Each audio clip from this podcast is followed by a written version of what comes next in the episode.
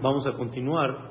Estábamos eh, empezando sobre todo lo que es el tema de Nevi'im, después de Hamishahum Shetorah, de los cinco libros de la Torah.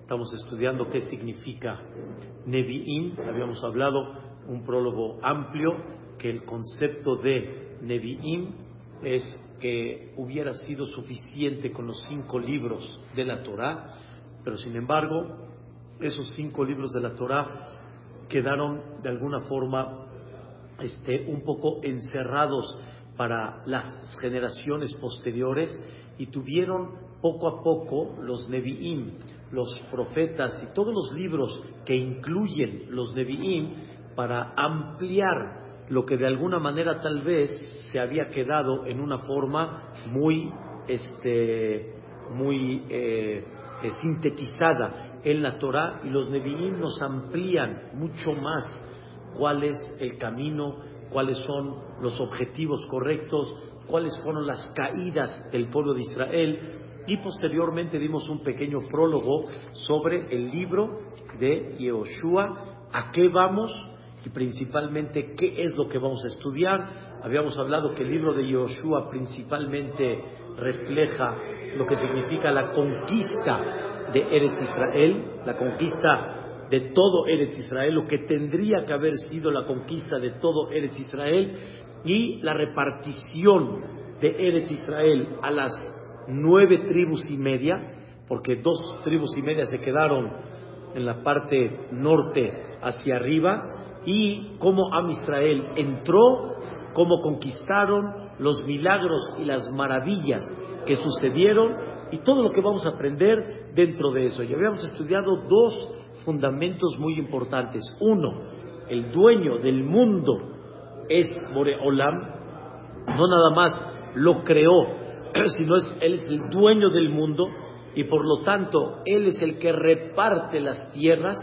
y no se considera que Am Israel arrebató la tierra de siete pueblos principales que vivían ahí, sino Kadosh Baruj ya la tenía destinada para aquel y aquella generación futura que iban a levantar el honor de Hashem Itbaraj, y Kadosh Baruj dijo, hasta aquí llegó, y de aquí en adelante viene el dueño original que es Am Israel, y en momentos que Am Israel no se portó bien, Boreolam que dijo, afuera. O sea, todo el mérito de entrar y todo el mérito de quedarse en Eretz Israel es nada más por el zehut de cumplir y llevar a cabo la Torah, como decimos nosotros, como Dios manda. En el momento que Am Israel deja de cumplir, se aleja, empieza a tener otros objetivos en la vida, Boreolam le dice, y lo dejó muy claro en la Torah, vamos afuera. Betaquija aret et así dice la Torah, va a expulsar la misma tierra, la santidad de la tierra, a sus habitantes cuando empiezan a hacer cosas que no son correctas. Obviamente esto tomó mucho tiempo, no fue una cosa de la noche a la mañana. Hubo, como decimos, siempre la paciencia divina. Estamos hablando cerca de 800 años aproximadamente que estuvo Am Israel en la tierra de Israel desde que entraron hasta que se destruyó el primer Bet Y ahí fue cuando se expulsó al Am Israel, volvieron a regresar, Boreolam los volvió a expulsar después de 420 años. Y hasta ahorita estamos en ese galut, en ese exilio enorme que llevamos más de 1953 años hasta que vendrá Hashem Boreolam nos mande el Mashiach Zikeno y que todos podamos regresar otra vez a nuestra tierra. Pero Hashem Itbaraj eh, dictamina y dice, ¿ah? apenas empezamos, se considera.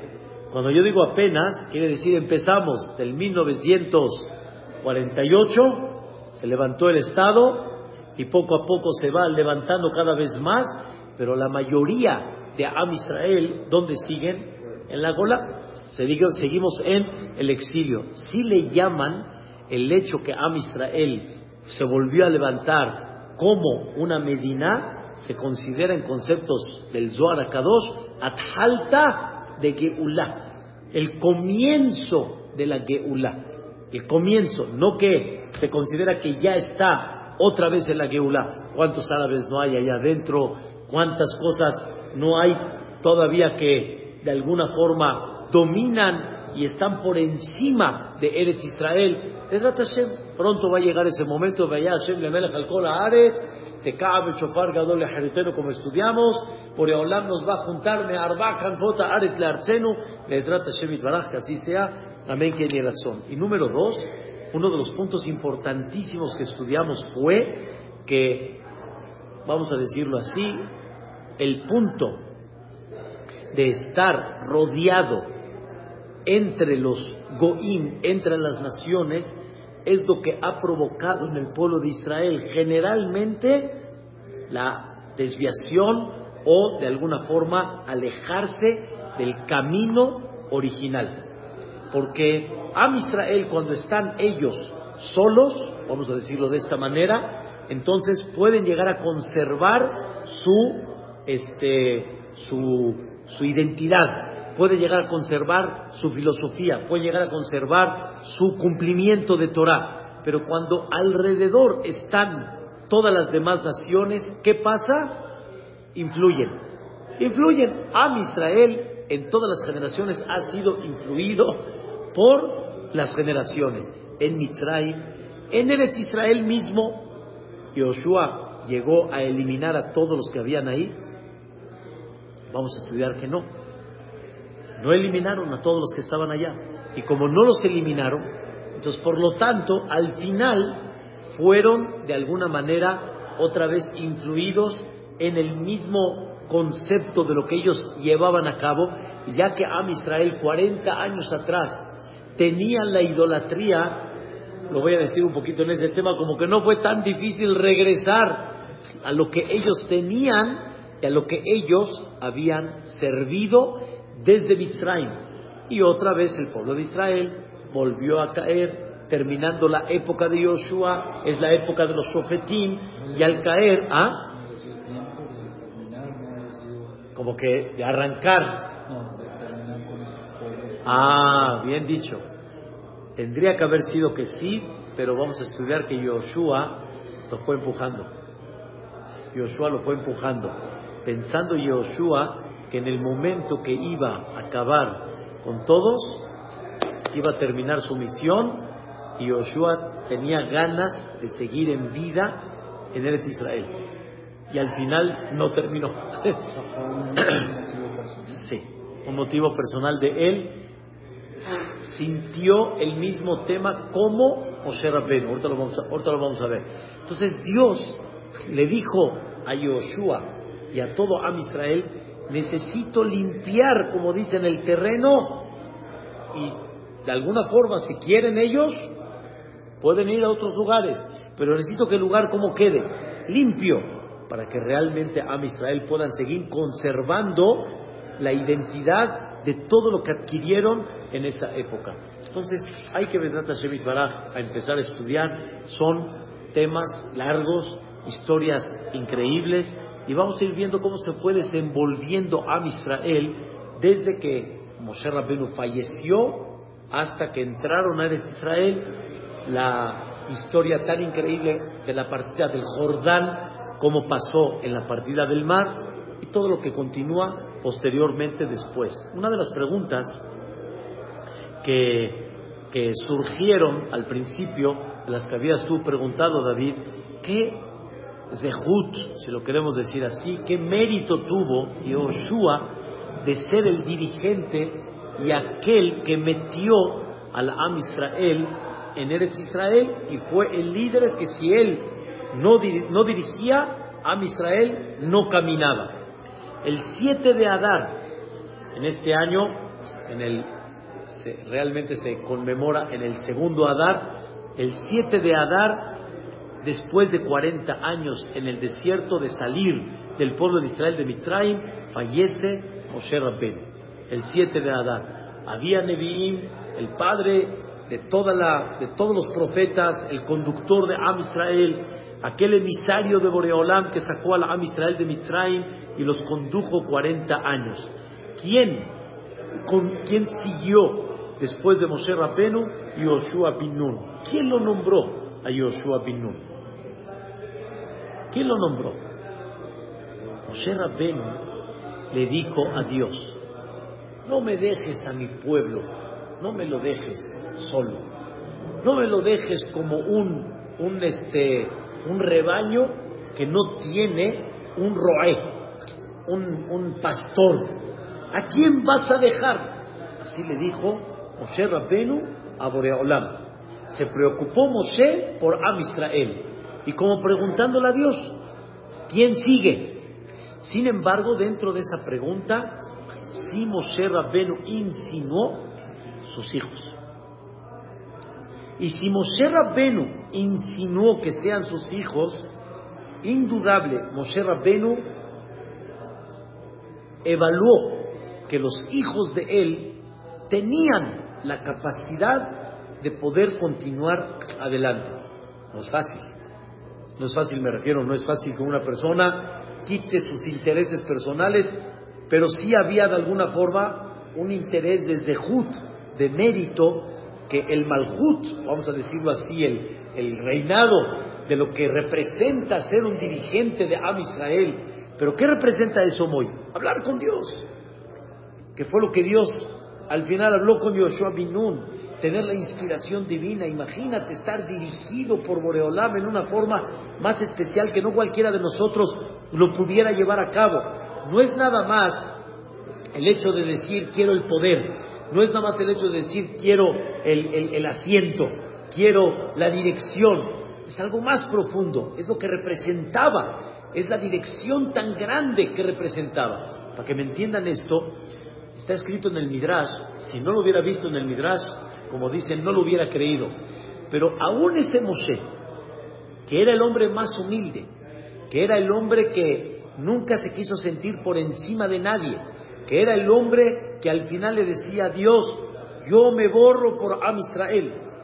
Ese Moshe le dijo a Dios, permíteme entrar como civil, ya no como dirigente de Am Israel Permíteme entrar como civil, quiero entrar, pero aunque sea como civil, pero déjame entrar a Eretz Israel, porque la tierra de Israel tiene, tiene cosas maravillosas, como explicamos un poquito, Eretz Israel es parte del libro de Yoshua que habla de lo que representa Eretz Israel. Eretz Israel se llama una tierra espiritual, es una tierra que tiene en ella una santidad especial no es como cualquier tierra del mundo. Se sentía en ella cosas muy especiales. Por eso explicamos que hubo una guerra que hizo Yoshua, de las últimas, de las más fuertes, con 31 melahim.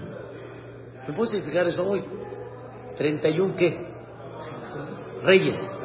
Melahim, reyes. ¿Cómo? En esa tierra tan chiquita, 31 reyes. Reyes. 31. Era una tierra tan especial que, como decimos aquí en México, todos se peleaban por ella. Había una lucha de poder en ella. Y como explicamos, Abraham vino, Dios no le dijo a dónde vas a ir. Dios le dijo, salte de tu tierra a la tierra que te voy a enseñar. ¿Cuál es? Dime. Nunca la Torah dice que Dios le dijo, vete a Eretz Kenan sino cuando llegó Abraham a Eretz Kenan, Abraham vino, ahí recibió la orden de Dios y dijo, esta es la tierra que te voy a entregar. ¿Y cómo Abraham se fue a Eretz Kenan entonces sin que le digan? Porque Abraham ya sabía de esta tierra y ya se imaginó en la orden de Dios que por ahí iba. Eretz Israel es algo... Eh, ¿Por qué llaman Kenan? Porque al principio esa tierra, ¿a dónde estaba? Perdón, ¿Quién la habitaba? Los kenaanitas, los que provenían de Kenaan. Por eso todavía no se llamaba Eretz Israel, se llamaba Eretz Kenaan. O sea, cómo la gente ubicaba esa tierra, Eretz Kenaan. Como hoy en día decir, no sé, México, por los mexicanos que viven, así se ubicaba Eretz Israel. Y todavía el concepto, el nombre Israel todavía no existía, hasta que no se le puso a Jacob vino por eso, ¿cómo se le llama la tierra? Eretz Kenan, que habitaban y dominaban los Kenaanitas. Entonces, Moshe Rabbeinu le dijo, déjame entrar a Eretz Israel, déjame déjame estar en ella, vivir en ella. Dios al final no le concedió, le dijo que nada más la vea, que tenga el zehut, que suba al monte y que vea a Eres Kenan, Yama, Bakedma, Betzajona, Banegma. También verla también es algo que, si pudiéramos entender, transmite una santidad nada más el hecho de verla. Pero Dios le dijo a Moshe Rabbenu, ¿sabes qué? Va. ¿Quieres entrar a Eretz Israel como civil? Va. No fue así al final, pero no entró. Pero le dijo, va. Pero ya hacemos un cambio. Yoshua es el dirigente y tú eres el civil. En eso baja el Anán, baja la nube y Yoshua recibe la palabra divina y se acerca a Moshe y le dice a Yoshua, ¿qué te dijo Dios?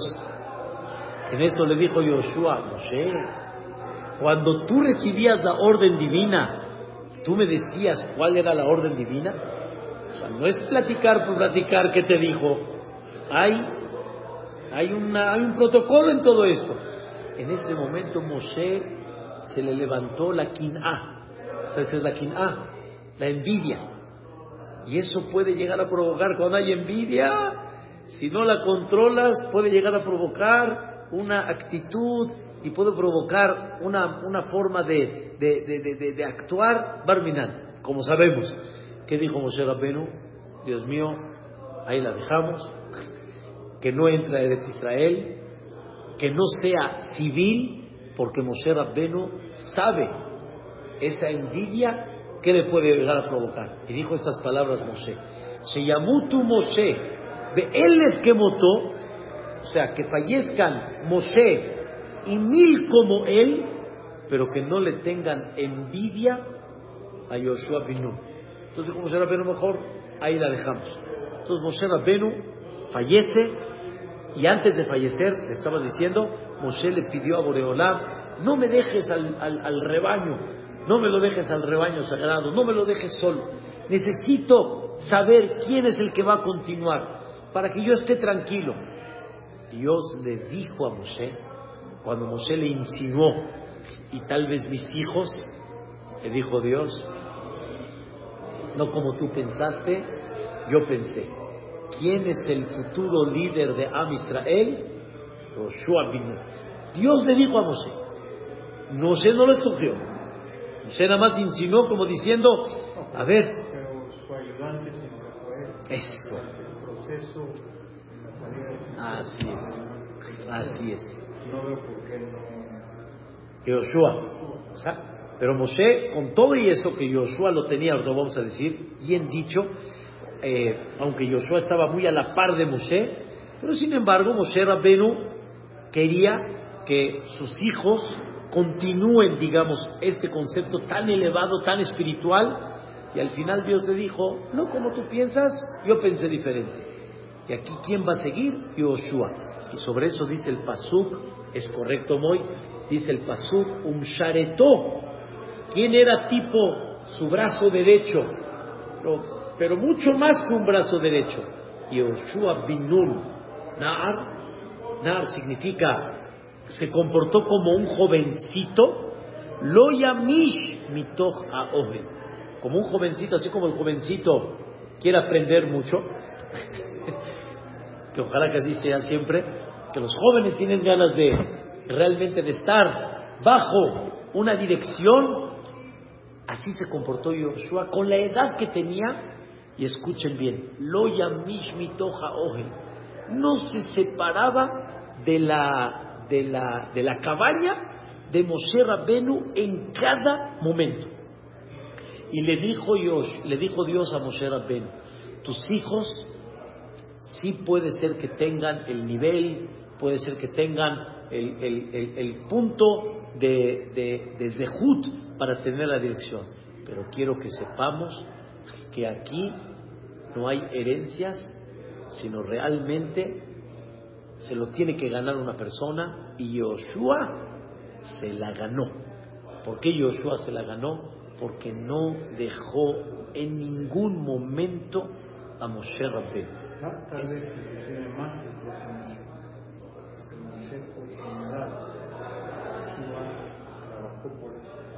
Moshe fue señalado, Yoshua trabajó, aunque también sobre Moshe Rabbenu se habla que Zehut tuvo que él sea el dirigente de Am Israel. ¿Qué quiere decir? Que es difícil de que sea así nada más como dicen vino, sino cada uno tuvo que haber hecho algo y algo grande y actos maravillosos para que realmente sean este, muy eh, declarados por Boreolam para darle a él el punto donde Dios lo puso. Y ya que Yoshua Binun no paró, Yoshua Binun no paró, escucha esto por favor David, que es algo impresionante. Dice así el Midrash,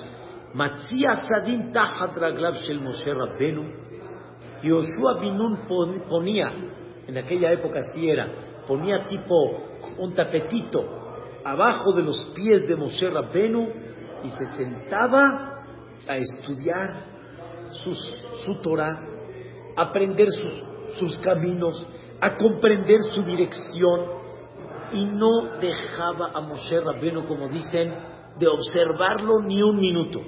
Pero escucha la idea más increíble de todas. Moshe Rabbenu sube al Ar Sinai. ¿Ok? Moshe Rabbeinu sube al Ar Sinai. ¿Qué crees? Se va a quedar 40 días. Am Israel lo sabía. Yoshua bin Nun la sabía. Ese Yoshua bin Nun se queda 40 días y 40 noches abajo de la montaña de donde se permitía él entrar, ¿sí?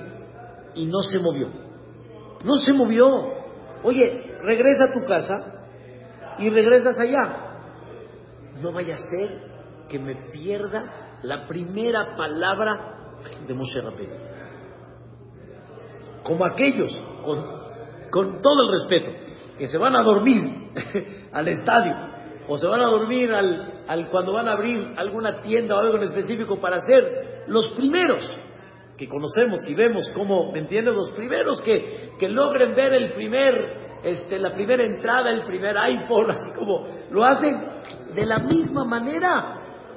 Yoshua Binun, exactamente igual, no se movió para tener la primera palabra de Moshe Rabbeinu. ¿Sabes qué significa eso? ¿Sabes qué significa eso? O sea, es una cosa maravillosa, es una cosa espectacular, es una cosa increíble. Esto nos enseña muy, muy, muy este, importante, la entrega de, de una persona en su totalidad, que no lo hizo nadie, todos quisieron aprender, todos al final aprendieron, todos, pero nadie como Yoshua que no se quiso perder de su, de su figura, de su maestro, de su imagen, no se quiso perder absolutamente nada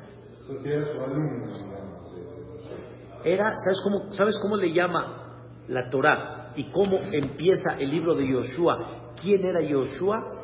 Yoshua era el sirviente de Moshe Rabben. Y nada más como dice, en forma clarita.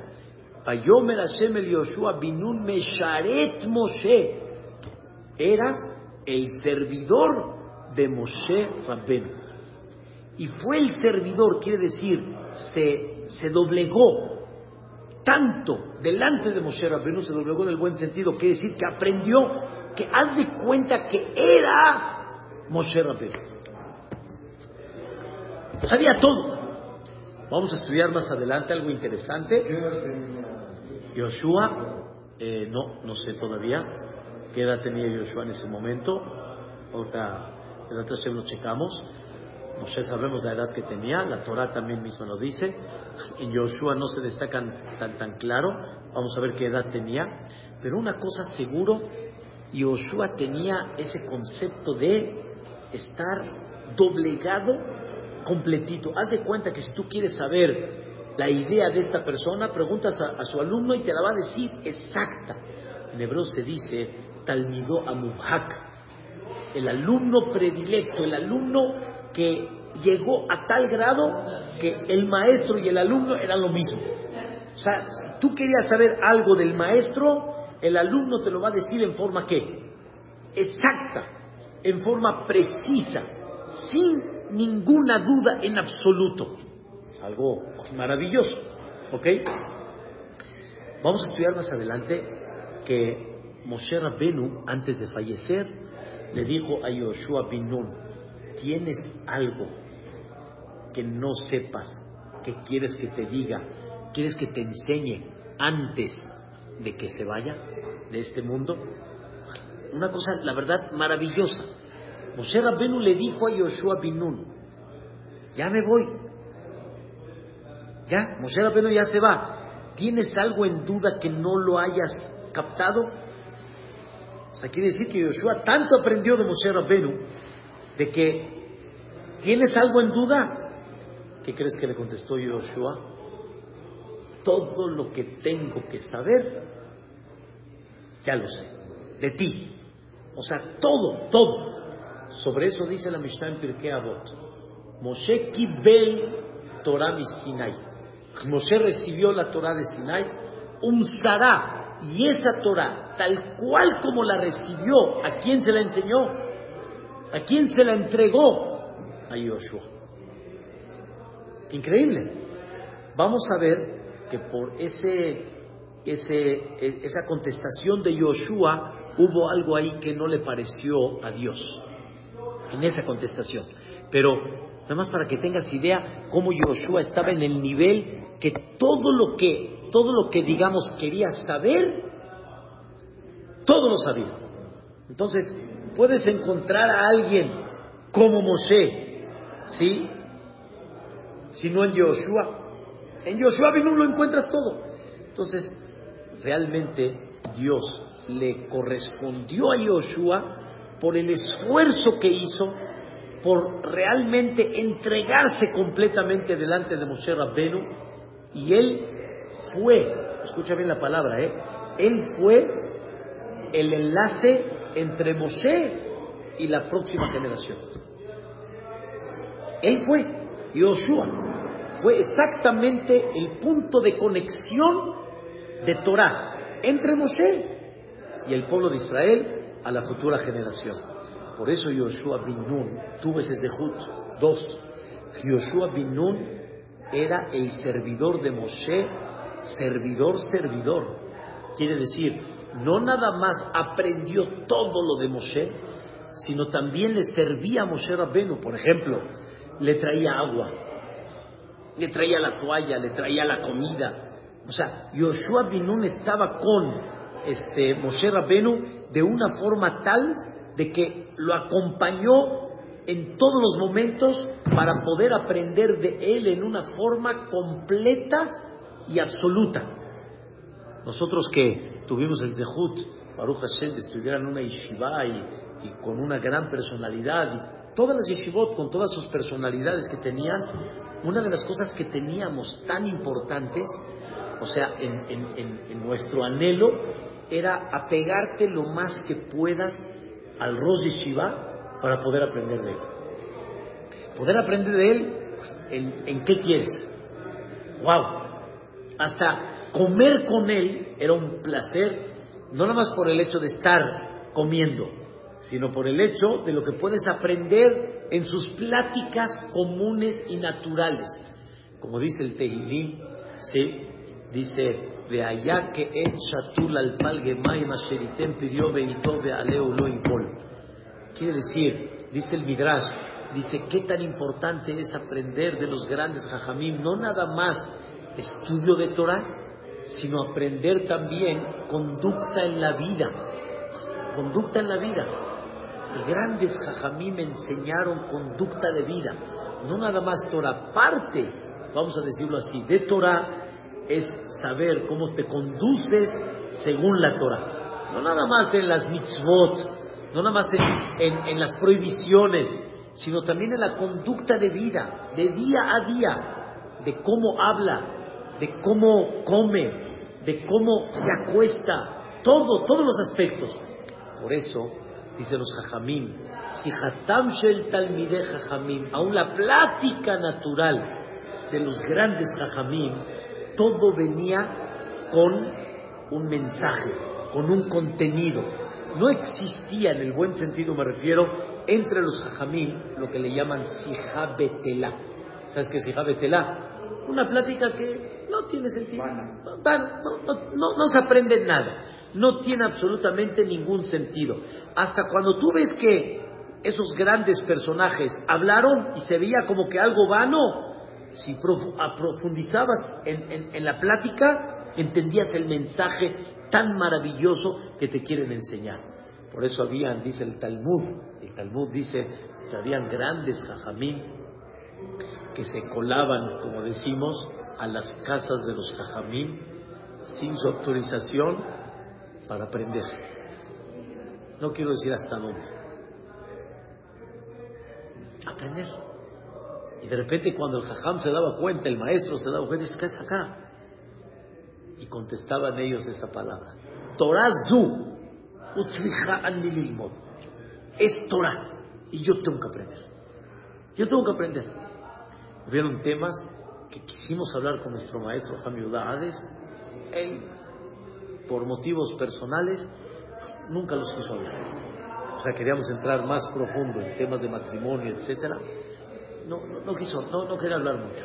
Habían cosas que sí, en todo lo que es la conducta de educación, de, de, ser responsable, de cómo hablar, pero había otras cosas de que no, no, no, no, se llama que no quería entrar mucho en eso. Así es. Entonces, el tema de Yoshua Binun ese era, hoy le servía a Moshe Rabbenu, no nada más estaba apegado a él aprendiendo, le servía para ver cómo se conduce, para ver su humildad, para que cuando vean, wow, qué cosa tan maravillosa. Y de esa manera, Yoshua siempre fue absorbiendo cada vez más esa conducta de Moshe Rabbenu. Si Moshe Rabbenu, un decir, se bañaba, yo lo ayudo, maestro, yo lo llevo, para ver los detalles hasta más pequeños que hay. Dos, hasta Yoshua le dolía si alguien le faltaba el respeto a Moshe Rabbeinu, aunque sea algo relativamente pequeño. Hubo una, una historia en la Torah donde Moshe Rabbeinu como que sintió ya el peso del pueblo muy grande, ¿sí? Y al final como que dijo a Dios, necesito ayuda. Y Dios le dijo, ok, júntame setentas de Kenim, setenta ancianos de los que sabemos que son grandes en Israel, ya eran conocidos desde la salida de Mitzrayim, y este, voy a reposar un poco de la inspiración divina, etcétera, y te van a poder ayudar. Al final quedaron dos de los setenta, uno se llamó Eldad y otro se llamó Medad. Y de repente en donde voltearon la cara todos, empezaron a profetizar y la gente escuchaba. ¿Qué profetizaban? Antes de lo de el pecado de los Merragelim y, y después el pecado de Moshe. Moshe muere y Joshua entra. Así empezaron a profetizar. Moshe muere y Joshua entra. Y Yoshua Binun dijo, ¿cómo se atreven a decir eso? Es una ofensa. ¿Cómo se atreven a decir eso? Se acerca con Moshe Rabbeinu y le dice, Adoní Moshe y que la em, o sea, enciérralos. No pueden hablar esa cosa. ¿Cómo? Yo voy a entrar y mi maestro no, no, no hay forma. O sea, le dolió que lleguen a decir una cosa así antes de que llegue realmente la historia a cómo llegó. No podía soportarlo Yoshua Binun. En ese grado, Yoshua estaba hasta protegiendo el honor de su maestro, Yoshua Binun. Y por eso Boreolam dijo, vas a entrar a Eretz Israel y tú vas a dirigir al Am Israel porque fuiste tan este servidor, fuiste tan, vamos a llamarle, nulo, leal, ¿eh? leal nulo. Te, hazte cuenta que te convertiste en Moshe Rabbenu de todo lo que sabes. Toda la figura de Moshe la adquiriste tú. Toda su sabiduría la adquiriste tú. Y aún así, Dicen los Jajamim, es verdad, Yoshua tenía un nivel increíble, pero sin embargo, como Moshe no hubo dos. Aún con Yoshua, aún con la, la grandeza que logró elevar, como Moshe no hubo dos. No deja de ser que Moshe, su nivel de hablar con Dios, P el P, boca a boca significa despierto, no tipo los profetas que normalmente alucinaban, las de cuenta, así venía la profecía, la profecía venía como aquel que de repente lo ves volado, lo ves este, este como que fuera de lugar, esa, era la profecía generalmente, Moshe Rabbeinu no fue así. Fue el único, por eso le llaman, fue el único P el P verbo. Dos, Moshe Rabbeinu, él siempre vio, así se dice en conceptos del Zohar, aspaclaria a Meirá. Siempre él estuvo con Dios con una, este, digamos, imagen sin, ningún, exactamente, sin, ningún, sin ninguna cosa que obstruya. No había ni velo, no había ni nada opaco, no había nada.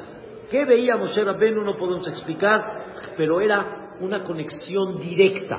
Los demás Nevi'im eran aspaklaria she'ena meira. O sea, quiere decir, haz de cuenta que estoy viéndolo por, por este, por el, por la ventana, pero la ventana está opaca, no puedo lograr ver de una forma clara sí sabemos que está allá, sí nos comunicamos, pero no hay una cosa así tan, tan, tan clara y tan así abierta. El único fue Moshe Rabben. Por eso le llaman Pene Moshe Kipne La cara de Moshe es como la cara del sol y la cara de Yoshua es como la cara de la Lebaná, la cara de la luna. Quiere decir, Yoshua reflejaba la luz de Moshe Rabbeinu, pero más no que llegó a ese nivel tan grande de Moshe Rabbeinu. Hasbe Shalom, no desmeritamos este, el nivel de Yoshua Binun, eso seguro que no, pero los Jajamim nada más quieren manifestar que aunque Yoshua era, como dicen, el copy de Moshe en su conocimiento, en su conducta, pero no es un nivel espiritual. Nivel espiritual de Moshe Rabbenu Moshe Rabbeinu todavía estuvo más arriba. También no está escrito en niveles de humildad, ¿ok? Más que Abraham, Moshe y David. Aunque cada uno fue un nivel diferente que logró trabajar en sí, como Abraham dijo, yo soy polvo y tierra, ceniza, el otro dijo, David Amelech dijo, Tolaat Beloí, yo soy un gusano, pero no, ya, ¿qué? Soy, yo, ¿qué me, qué me creo yo delante de la gente? Y Moshe que dijo, ¿yo quién soy? ¿Yo quién soy? Sobre Yoshua no, no hay nada de eso. Sobre Yoshua no hay nada de eso. O sea, quiere decir que, que por un lado Yoshua fue el elegido por Dios y como explicamos, por todos estos puntos tan importantes, pero sin embargo, por el otro lado, Yoshua no estuvo realmente en el nivel de Moshe Rabbenu, en el punto donde estaba parado Moshe Rabbenu, y este, lo que hubo en Moshe no lo hubo en ningún futuro, si lo queremos decir así. O sea, no se repitió en ese, en ese punto y en ese nivel tan grande. Pero aquí viene el punto principal, realmente fallece Moshe Rabbeinu, como dijimos, el 7 de Adar. Am Israel lloró por Moshe Rabbeinu 30 días. Imagínate, Albert, no entendemos qué significa llorar por una persona 30 días, pero Sí, hemos visto gente que invade la tristeza, sí, este, mucho tiempo, pero por Moshe Rabbeinu, todo Am Israel. Am Israel lloró por Moshe Rabbeinu. ¿Qué lloró?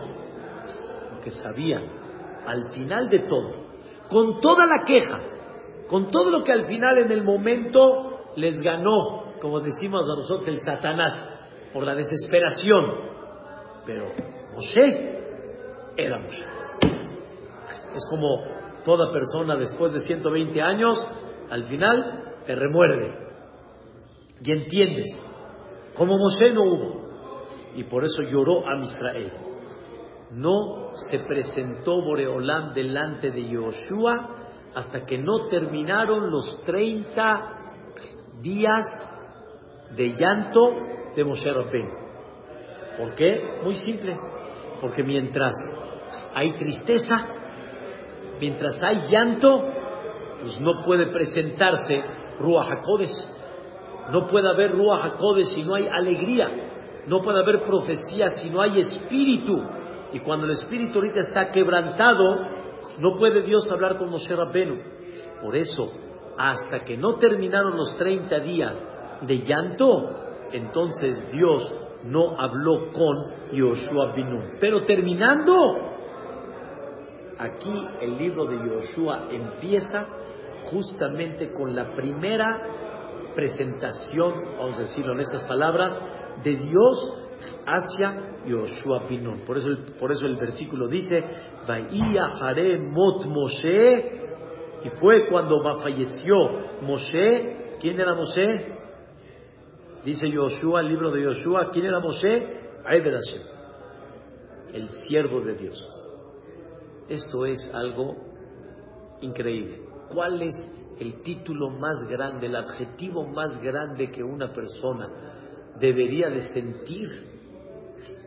Ebed Que Dios lo llame, Él fue mi esclavo más grande. Por eso Dios cuando le dijo a Miriam, y a Aarón, que critican a mi siervo Moshe, lo gen Abdi Moshe.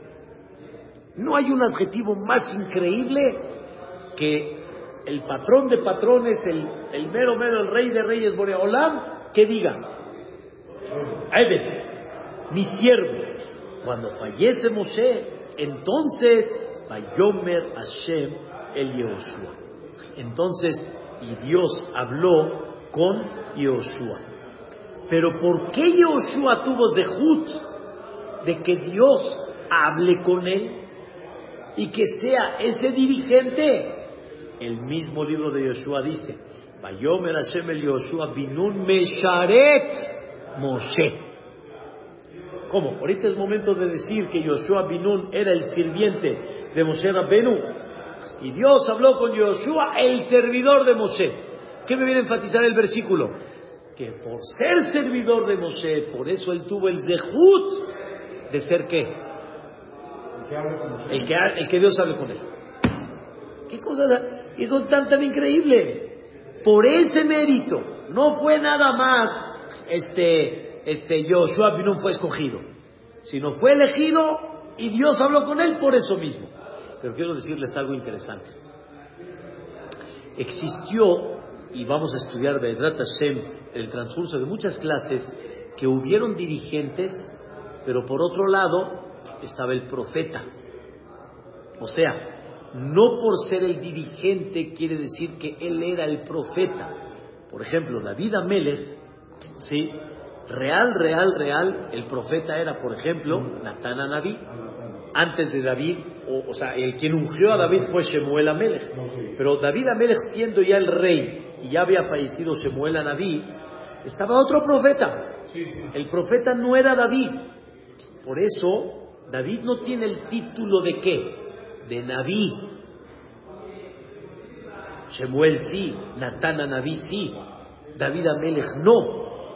Y si había profecía era con Natán a Naví, no de alguna manera con David Amelech. ¿Me entiendes? ¿Y qué es una profecía?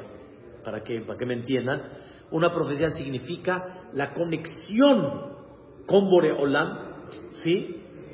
Para, para que sea él el representante que Dios habla con el pueblo.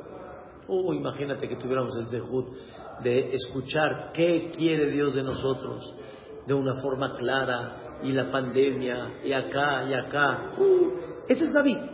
David es el transmisor, ¿cómo dicen? el transmisor de Dios hacia el pueblo es como el portavoz que él, por, obviamente, regresamos al punto que dijimos al principio, por los méritos propios, por su elevación propia, por Eolam me dio el zehut de ser el Naví. ¿Qué crees? Habían muchos Nevi'im, no nada más los que están y se quedaron en, en libro. Hubieron muchos Nevi'im. Y mucha gente cuando tenía un problema, una enfermedad, un asunto. Claro. Por ejemplo, Irmiyá, su profecía se quedó a la eternidad, porque es una profecía hasta que llegue el Mashiach.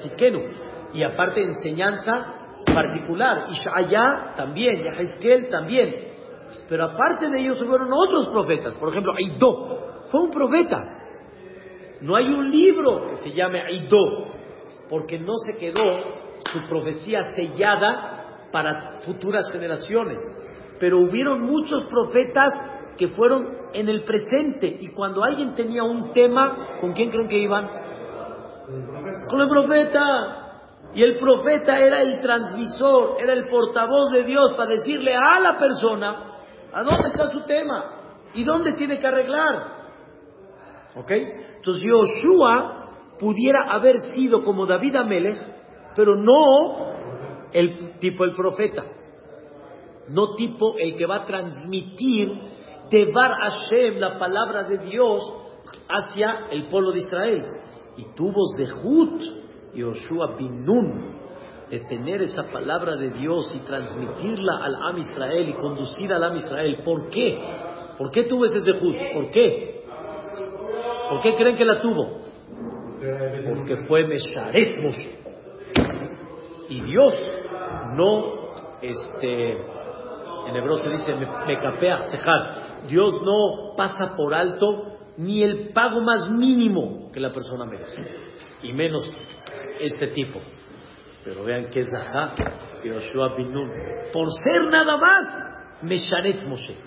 Por ser el servidor de Moshe Rabben. Qué cosa tan maravillosa, qué cosa tan increíble. Vamos. Pero Yoshua se ganó el puesto. Esa es la palabra.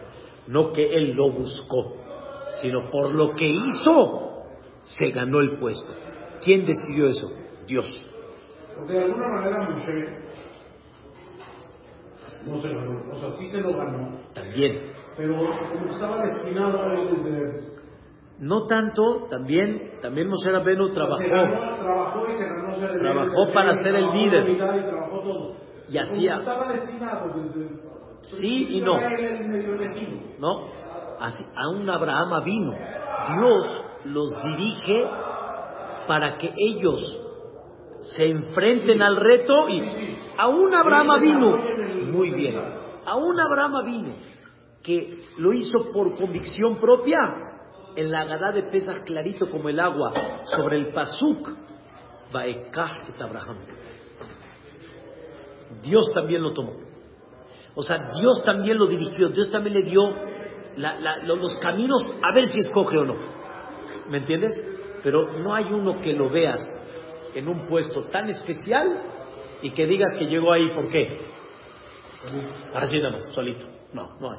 Ni Nebuchadnezzar, Goy, tuvo el dejú de dominar todo lo que había debajo del cielo, así nada más. Alejandro Magno, nadie, todos tienen que tener algo y un porqué. ¿Me entienden? Y ese fue Yoshua. En Yoshua que estamos hablando es porque ¿qué fue? Mesharet Moshe. Y lo que vamos a estudiar de Hashem mañana, ¿cuál fue la profecía? ¿Cuál fue el punto que Dios le manifestó a Yoshua? Que lo tiene que tener claro como el objetivo y como la línea para entrar a Eretz Israel. ¿Cuánto, tiempo estuvo? Tendría que haber sido 40 años, lo vamos a ver un poquito más, y fueron 10 años menos. Ese, ese- ese punto es lo que vamos a ver, ¿sí? ¿te acuerdas? Muy bueno, Baruch Adonai Leolam, amén, ve amén. Mañana continuamos.